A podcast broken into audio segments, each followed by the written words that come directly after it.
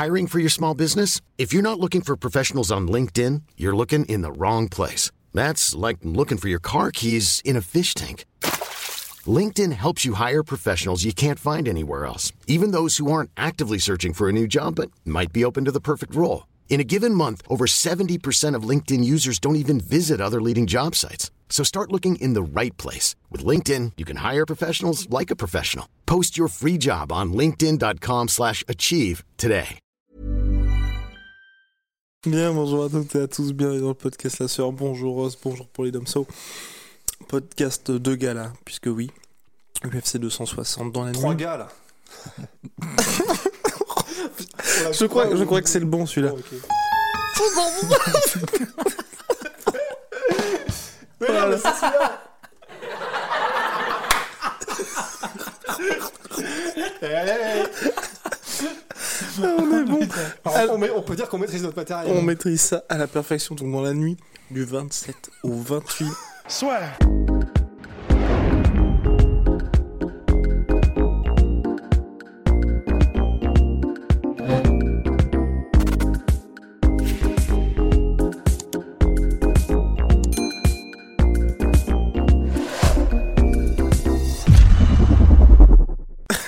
du 27 au 28 mars, à partir de 4h du matin sur RMC Sport en France, les prélims sur l'UFC Fight Pass, On a perdu hommes on l'a perdu. Ah, tu savais pas qu'on avait ça, hein En plus, tu savais vraiment pas. Si, ça savait, je crois, j'ai des objectifs. Francis Ngannou affronte Stipe Miocic, revanche, le 18 janvier 2018, lors de l'UFC 220. Stipe Miocic s'était imposé par décision unanime face à Francis Ngannou. Et donc là, les deux hommes se retrouvent, même en jeu, le titre de l'américain. Et donc voilà, Francis Ngannou, 4 victoires de suite par KO au premier round. Numéro 1 chez les heavyweights, il en peut plus, il en peut plus. Et en face, Stipe Miocic qui est sorti vainqueur de sa trilogie face à Daniel Cormier. Donc la question finalement, messieurs, c'est... Et c'est pour ça que c'est toujours assez difficile de faire les previews des combats... de- c'est toujours difficile de faire les previews des combats de Francis Ngannou, c'est que tout peut basculer finalement en un seul coup et finalement balayer toutes les analyses. Et là, la question c'est finalement assez simple. Est-ce que Stipe Miocic va réussir à survivre au premier round? Sans transition, Paul et Domso. Ah ouais, mais c'était déjà, en fait, euh, ma- malgré le- la gestion du combat qui avait été vraiment loin d'être optimale euh, par euh, Ngannou sur le premier combat, qui avait vraiment euh, vidé toute sa barre Ouais. d'énergie sur le premier round, bah, euh, il n'était pas passé loin euh, de, de terminer Stipe Miocic. C'est-à-dire, dans une réalité alternative, bah, le premier round est passé, il a réussi à mettre KO Miocic et il, était, il, est peut-être champion, tu vois, dans une Et réalité Rose, t'es alternative. champion lightweight, oui. Oui, oui. Non mais tout à fait, non mais c'est ça. Et en fait, euh, on a vu le, le- le downside, tu vois, de cette stratégie parce qu'après pendant 4 rounds, il a ramassé parce qu'il avait plus de cardio. Euh, la question c'est est-ce que Stipe Miocic a les réserves, la résistance pour encaisser un nouveau round comme ça? Si, bien sûr, Ngannou rentre dans cette dynamique de je vais essayer de le terminer à tout prix au premier round. Je suis même pas certain que Ngannou reproduise la même, euh, Ouais. la même stratégie. Pas parce que depuis, mine de rien, faut quand même le rappeler. C'est ce qui est intéressant, c'est je pense que ce combat-là a laissé beaucoup de traces chez Stipe Miocic et chez Francis, parce que c'est vrai que depuis ce combat-là, Stipe immédiatement après, enfin six mois plus tard, il était KO contre Daniel Cormier, mais depuis il combat une seule fois par an pour justement avoir le temps de récupérer. Et c'est vrai que tous ces combats contre Daniel Cormier ont été des énormes guerres. Et de son côté, Francis, il y a eu le combat d'après contre Derek Lewis qui était un non-match tout simplement. Et là, il a repris son run. Et Polydomso le dit avec énormément de justesse à chaque fois. C'est vrai que Francis, on n'a pas énormément appris depuis ce combat contre Stipe Miocic. Bah, il est trop efficace en fait. Il nous donne, il nous donne pas assez d'informations pour euh, pour avoir de pour prendre euh, euh, pour tirer des conclusions sur euh, son évolution en tant que combattant. On imagine évidemment qu'après une euh, une performance comme celle qu'il a eue contre Stipe Miocic et que c'était quand même assez pénible sur rounds, à mon avis, ça l'a amené à reconsidérer certaines choses et à s'entraîner de manière différente. Mais on n'a pas eu la preuve concrète que ça a porté ses fruits. Parce que pour le moment, bah, ces combats, ils durent moins d'une minute à chaque fois et on n'a pas, pas les informations. On peut juste, on peut juste euh, deviner en fait, euh, s'attendre à ce qu'il ait quand même modifié sa façon de, à sa façon de faire. Ouais, parce que s'il y a quand même un truc dont on est sûr malgré tout, c'est que, par exemple, ce que Francis a fait contre Rosenstruck, Ouais. d'avancer comme ça en mode euh, la charge des Rohirrim et avec des grands mouvements de battoir, etc., ça, il y a quand même fort à parier que Miocic, entre guillemets, aura les bons réflexes, soit de se décaler ou de sortir de la ligne d'attaque, ou en tout cas d'avoir une défense Tout simplement des mouvements de tête, hein, ce qu'il avait fait ou- sur le, ouais. sur le premier combat. hein. Ouais, c'est ça. Ouais, voilà, où il avait évité Dès le énormément premier de dommages de- avec des mouvements de tête. Donc c'est à dire que, mais, mais c'est vraiment la, pour moi, c'est l'inconnu en fait. C'est si Francis arrive avec un game plan où il est plus discipliné entre guillemets qu'au premier combat contre Miocic, qu'est-ce que ça peut donner? Sachant que ce qui est bien euh, entre guillemets avec euh, Francis Ngannou, c'est que même s'il est très discipliné, que il- même s'il faisait genre que des jabs et des low kicks, de toute façon, comme c'est des knockout punch, même s'il fait pas sem- même s'il fait pas exprès, de toute façon, il fera tellement mal que je suis juste curieux de voir cette version-là de Francis contre Miocic. Mais oui, parce que je- on se rappelle du combat contre Junior Dos Santos, il avait commencé avec ses low kicks, on était oh, Ouais. Ouais. tu vois, on peut, il y a Ouais, quelque chose à développer. Moi, il y a une arme que j'aimerais le voir développer contre euh, Stipe Miocic et je me dis c'est c'est quand même dingue qu'il ait toujours pas développé ça. C'est des body punch. Mhm. Parce que je me dis si si on se replace dans la configuration du premier round, si on reprend le premier round et qu'on le sépare du reste euh, du combat, il y a la- l'agression en fait de Ngannou, elle ne portait pas ses fruits parce que à la différence de la majorité des poids lourds, Stipe Miocic, il a plutôt une bonne défense. La plupart des poids lourds, ils n'ont pas une très très bonne défense. C'est pour ça qu'il il arrive Ancien à- Golden Glove. hein, Ouais, voilà, et ça se voit, tu vois, il avait des mouvements de tête et c'est très difficile de, de choper la tête d'un mec qui sait, qui sait bouger tout simplement sa tête. C'est une cible mouvante, c'est compliqué. Tandis que le corps, quand tu mets la pression, bah, c'est beaucoup plus facile de le toucher. Et c'est vrai que si Nganou, dès le premier round, il avait commencé à attaquer au corps, je peux, je peux vous assurer que des body punch en plus d'Nganou, à mon avis, euh, Oh. ça doit être quelque chose. Et c'est vrai que bah, là, pour le coup, bah, d'une part, tu sûr de. Enfin, as plus de chances de toucher ton adversaire. Ça va porter ses fruits sur le reste du combat, c'est-à-dire tu te mets sur un pied d'égalité au niveau du, cardio, parce que sinon Stipe Miocic il va prendre de l'avance et toi tu vas galérer après pour terminer le combat. Et en plus de ça, ça te, ça te galvanise parce que tu commences à le toucher, ce qui est extrêmement frustrant de pas toucher un adversaire quand t'envoies des battoirs que tu mets toute ta force et que bah, tu le touches pas. Donc euh, je pense que ça c'est un truc, euh, il aurait tort de se priver de cette arme-là dans la, dans, la, dans la perspective d'un combat contre Stipe Miocic.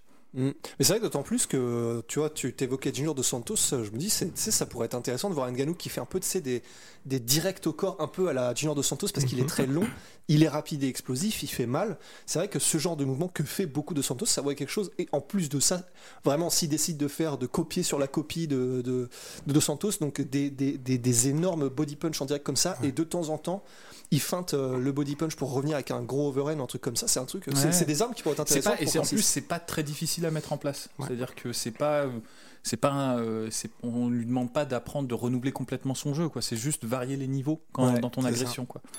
Et c'est vrai que, comme l'a dit très justement Polydomso, jusqu'à maintenant, Francis n'a pas vraiment eu l'occasion en fait de se servir de ça. Donc c'est vrai que contre Stipe Miocic, c'est là que c'est compliqué aussi, je pense pour lui, c'est de de construire quelque part son combat dans l'optique où ça va potentiellement durer. Bah, c'est vrai qu'il en a il en a jamais eu besoin euh, pour le moment. Bah ouais, mais parce qu'en fait, ça se trouve. Et on, ça- on le rappelle, hein, le combat contre Derek Lewis n'existe pas. Parce que Bah, disons qu'en fait, il ne- il ne- C'est un non-match en fait. Ouais, c'est ça, ça sert à rien en fait ce combat. Personne n'en apprend rien. Hmm. Et il y a quand même quelqu'un qui l'a poussé en trois rounds. hein. Ouais, non, non, ce, ce combat-là, c'est une anomalie en fait. Dans Ouais. le paysage du MMA, c'est probablement le pire combat de l'histoire en poids lourd. Mais du coup, c'est vrai qu'on peut pas en déduire grand-chose. Mais euh, en fait, je, je, je serais tellement curieux de savoir comment est-ce que Francis va aborder le combat en fait? Juste, j'aimerais tellement Ouais. savoir, avec une, une petite souris comme ça, savoir s'il se dit, bah allez, de toute façon, je vais y aller un peu différemment et en faisant un petit peu moins, entre guillemets, euh, n'importe quoi qu'au premier combat. Mais est-ce qu'il se dit, de toute façon, vu que le mec est quand même normalement durable et qu'au niveau du cardio, ça va être compliqué, il sait gérer, entre guillemets, les combats mieux que moi, ce qui Mhm. factuellement est vrai. Du coup, je serais curieux de me dire si est-ce que Francis est en mode, bon, du coup, il faut que je me gère, il faut que je sache que je vais en synchrone, donc on, on- on limite des jabs de temps en temps, des low kicks, vraiment économes. C'est ce qui Ou- me fait un peu peur. moi. Ouais, mais alors moi aussi, paradoxalement, alors qu'on pourrait se dire que c'est une bonne stratégie, ou alors est-ce que justement il se dit, on va faire la même chose qu'avant, sauf que cette fois-ci, on va y aller en faisant un petit peu moins, euh, parce que bon, Fernand l'a dit, c'était pas du tout le game plan en fait de faire ce qu'il a fait. On va aller un petit peu moins en mode euh, Tapis. enfin ouais, en Ouais, mode tapis. euh, cravate sur la tête, et, et en faisant des trucs un peu plus travaillés entre guillemets quoi. Je, je, je suis, mais pour mettre KO au premier round en fait, je suis très curieux de savoir avec quelle mentalité il part. Bah, c'est sûr qu'il va devoir euh, mettre en place quelque chose de différent parce que ce qu'il fait habituellement ne fonctionne pas en fait contre contre Stipe Miocic. Quand même, le jeu principal de d'Ngannou, c'est de mettre une pression psychologique, davantage psychologique finalement que, que concrète, parce que quand il euh, pousse ses adversaires vers la cage, il n'y a pas un travail de feinte, il n'y a pas un travail de jab, il n'y a pas, un- y a pas un- tout un, toute, une tra- toute une activité qui lui permet de pousser ses adversaires contre la cage. Il leur fait peur en fait, tout simplement. euh, et Ngannou ne connaît pas la peur car il, est, la peur pour la plupart de ses adversaires. Comme Et- Uriah Yao, là, c'est ça. Non, mais en fait, en réalité, et du coup, en fait, c'est marrant, les deux personnes qui l'ont battu ont eu deux démarches différentes. C'est-à-dire, il y en a un, il a rien fait. Mais du coup, les deux n'ont rien fait. Parce qu'en fait, ce qui se passe, c'est que les adversaires, quand ils se retrouvent dos à la cage, bah, ils se disent, bon, il faut que je fasse quelque chose. Et comme la plupart ne savent pas bouger latéralement, ils n'ont pas un truc à la Eddie Alvarez, tu vois, Ouais. bah, ils se disent, bon, bah, je vais, je vais, je vais, je vais déclencher. Et c'est au moment où ils déclenchent qu'ils se font sa- sanctionner par un contre. C'est quand même marrant, ça fait un peu, tu sais, euh, la, la- quelle, est, quelle est la seule défense contre les ours bruns? Ne faites rien. C'est un peu pareil. Mais tu vois, Ngannou, Lewis s'est dit bah je vais pas déclencher, tu vas pas déclencher, personne ne déclenche. En gros c'est ça. Donc bon c'est c'est un peu nul comme stratégie parce que ça reste un pile ou face. Tu sais pas qui va gagner. Euh, euh, franchement, si Ngannou avait gagné ce combat, ça m'aurait pas choqué non plus quoi. Honnêtement, c'était un combat tellement pourri que Mm. bon, euh, tu vois, c'était Dana White qui avait qui avait la meilleure réponse. Elle a dit je sais pas qui a perdu, qui a gagné ce combat, mais je sais qui l'a perdu, c'est le public. Ouais, quand Dana White dit ça. C'était quand même assez violent. Mais euh, là où ce qu'avait fait Stipe Miocic, c'était encore plus malin. C'est-à-dire, il avait, il avait attendu, et au moment où il avait réussi à, à vraiment euh, garder I'm Sandra, and I'm just the professional your small business was looking for. But you didn't hire me because you didn't use LinkedIn jobs. LinkedIn has professionals you can't find anywhere else, including those who aren't actively looking for a new job but might be open to the perfect role, like me. In a given month, over 70% of LinkedIn users don't visit other leading job sites. So if you're not looking on LinkedIn, you'll miss out on great candidates like Sandra. Start hiring professionals like a professional. Post your free job on linkedin.com/achieve today.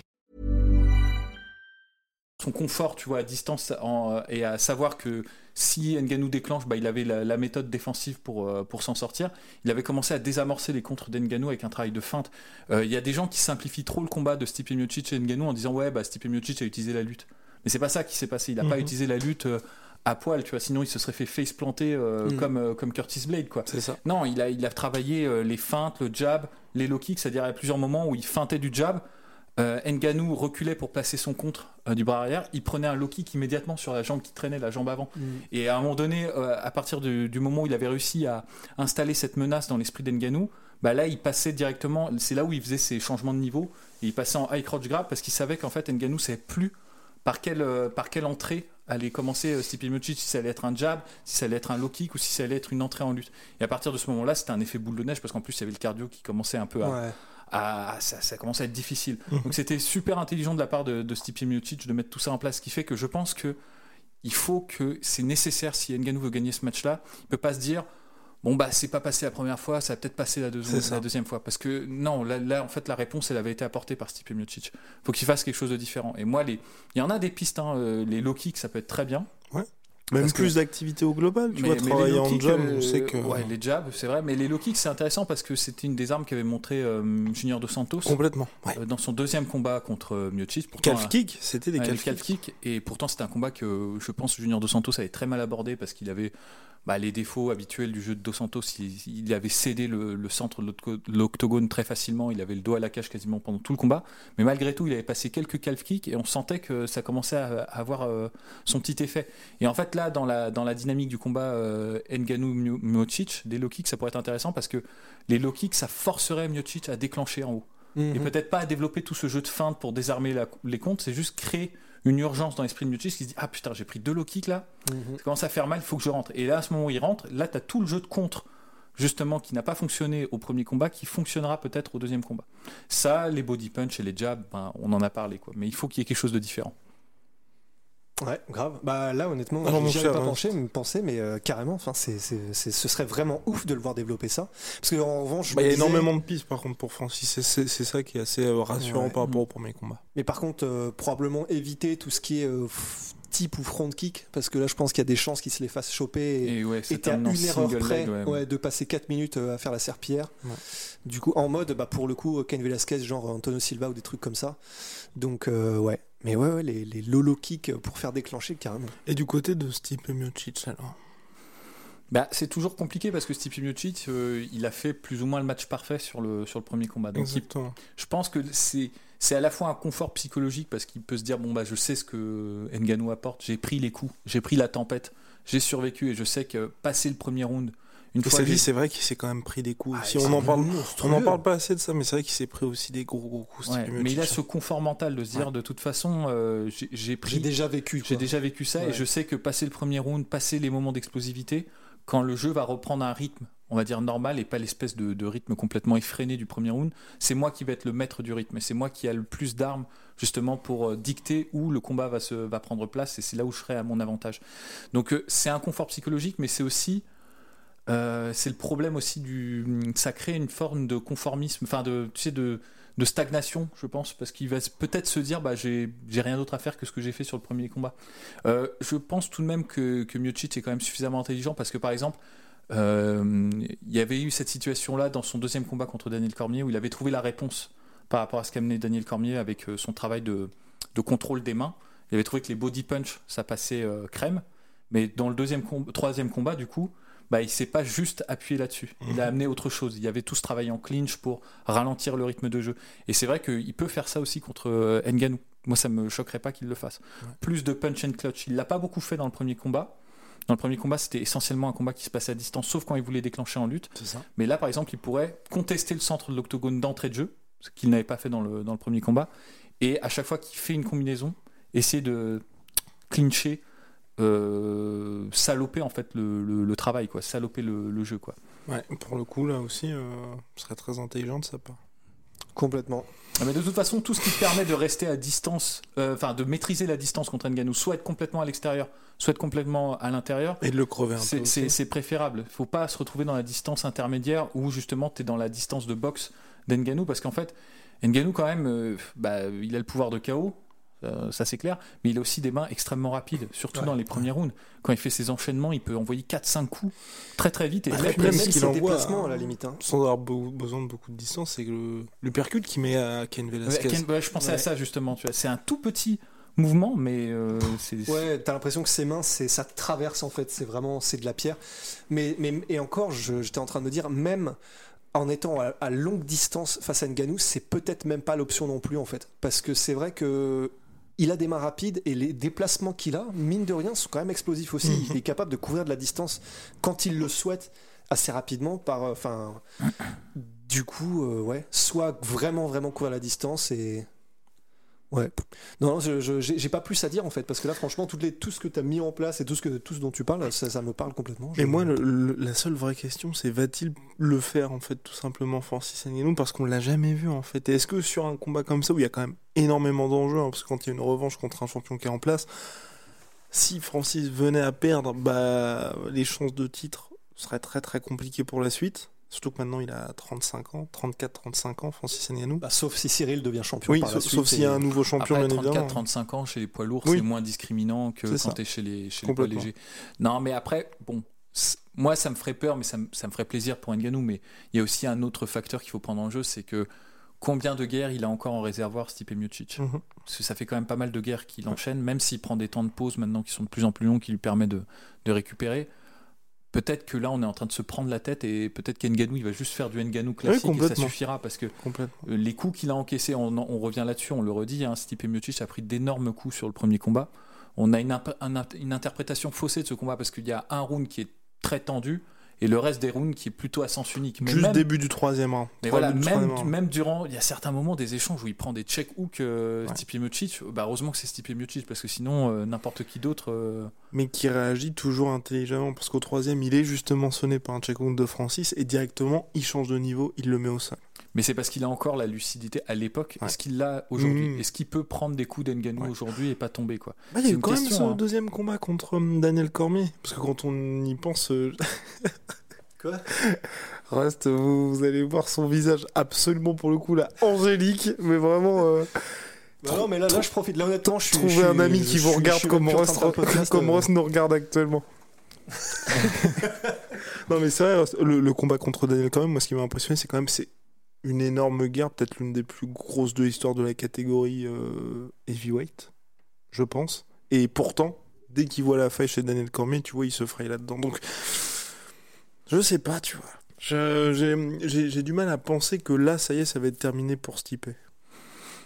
Non, mais c'est une possibilité. Ouais. C'est c'est juste. Ouais. euh, en- de Et puis même pour Francis, je pense que ce serait pas un service. Enfin, Mais ce serait pas bon pour dis- lui de l'éteindre c'est pour rapidement. ça que je dis c'est pas une bonne nouvelle dans l'absolu parce Ouais. qu'on bah, on apprendra encore une fois rien. Mais c'est le problème de cette catégorie, euh, la catégorie des lourds. Peut-être t'as même pas besoin en fait de t'emmerder euh, comme ça. C'est-à-dire s'il y a personne d'autre, parce que des gens qui ont le profil et le l'arsenal complet de Stipe Miocic, il y en a plus beaucoup dans la Mhm. catégorie. Donc en fait, si Francis Ngannou parvient à terrasser Stipe Miocic, qui serait un, un Stipe Miocic déclinant, bah, il serait quand même champion et il y aurait peu de gens pour venir le- l'emmerder en fait.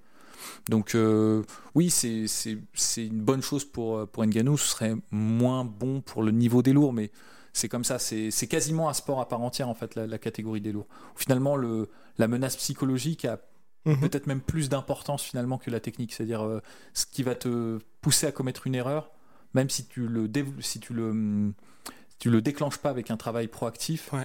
Bah, c'est peut-être juste ce dont, ce, dont, ce dont tu as besoin. Enfin, je sais pas si je me fais comprendre, mais euh, Ouais.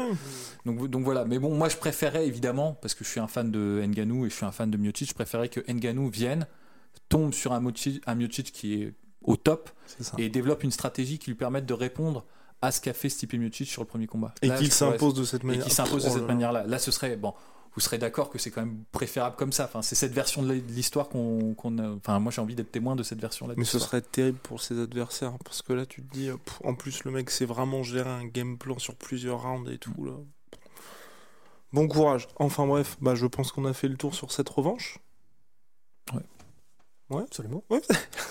Et bah formidable, donc rendez-vous dans la nuit de samedi à dimanche du 27 au 28 à partir de 4h du matin, donc ça fait le main event à quoi? C'est 6h30 ouais, 6h30 7h. Allez, 6h30 pour le main event. Voilà, sur RMC Sport, Stipe Miocic, Francis Ngannou number 2.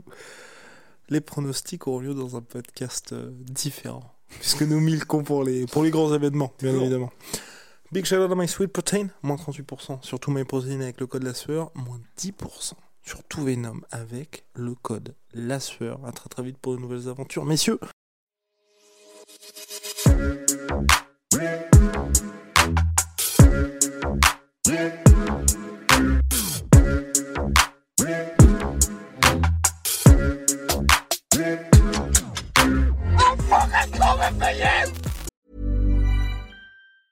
Ever catch yourself eating the same flavorless dinner three days in a row? Dreaming of something better? Well, HelloFresh is your guilt-free dream come true, baby. It's me, Kiki Palmer. Let's wake up those taste buds with hot, juicy pecan-crusted chicken or garlic butter shrimp scampi. Mm. Hello Fresh. Stop dreaming of all the delicious possibilities and dig in at HelloFresh.com. Let's get this dinner party started.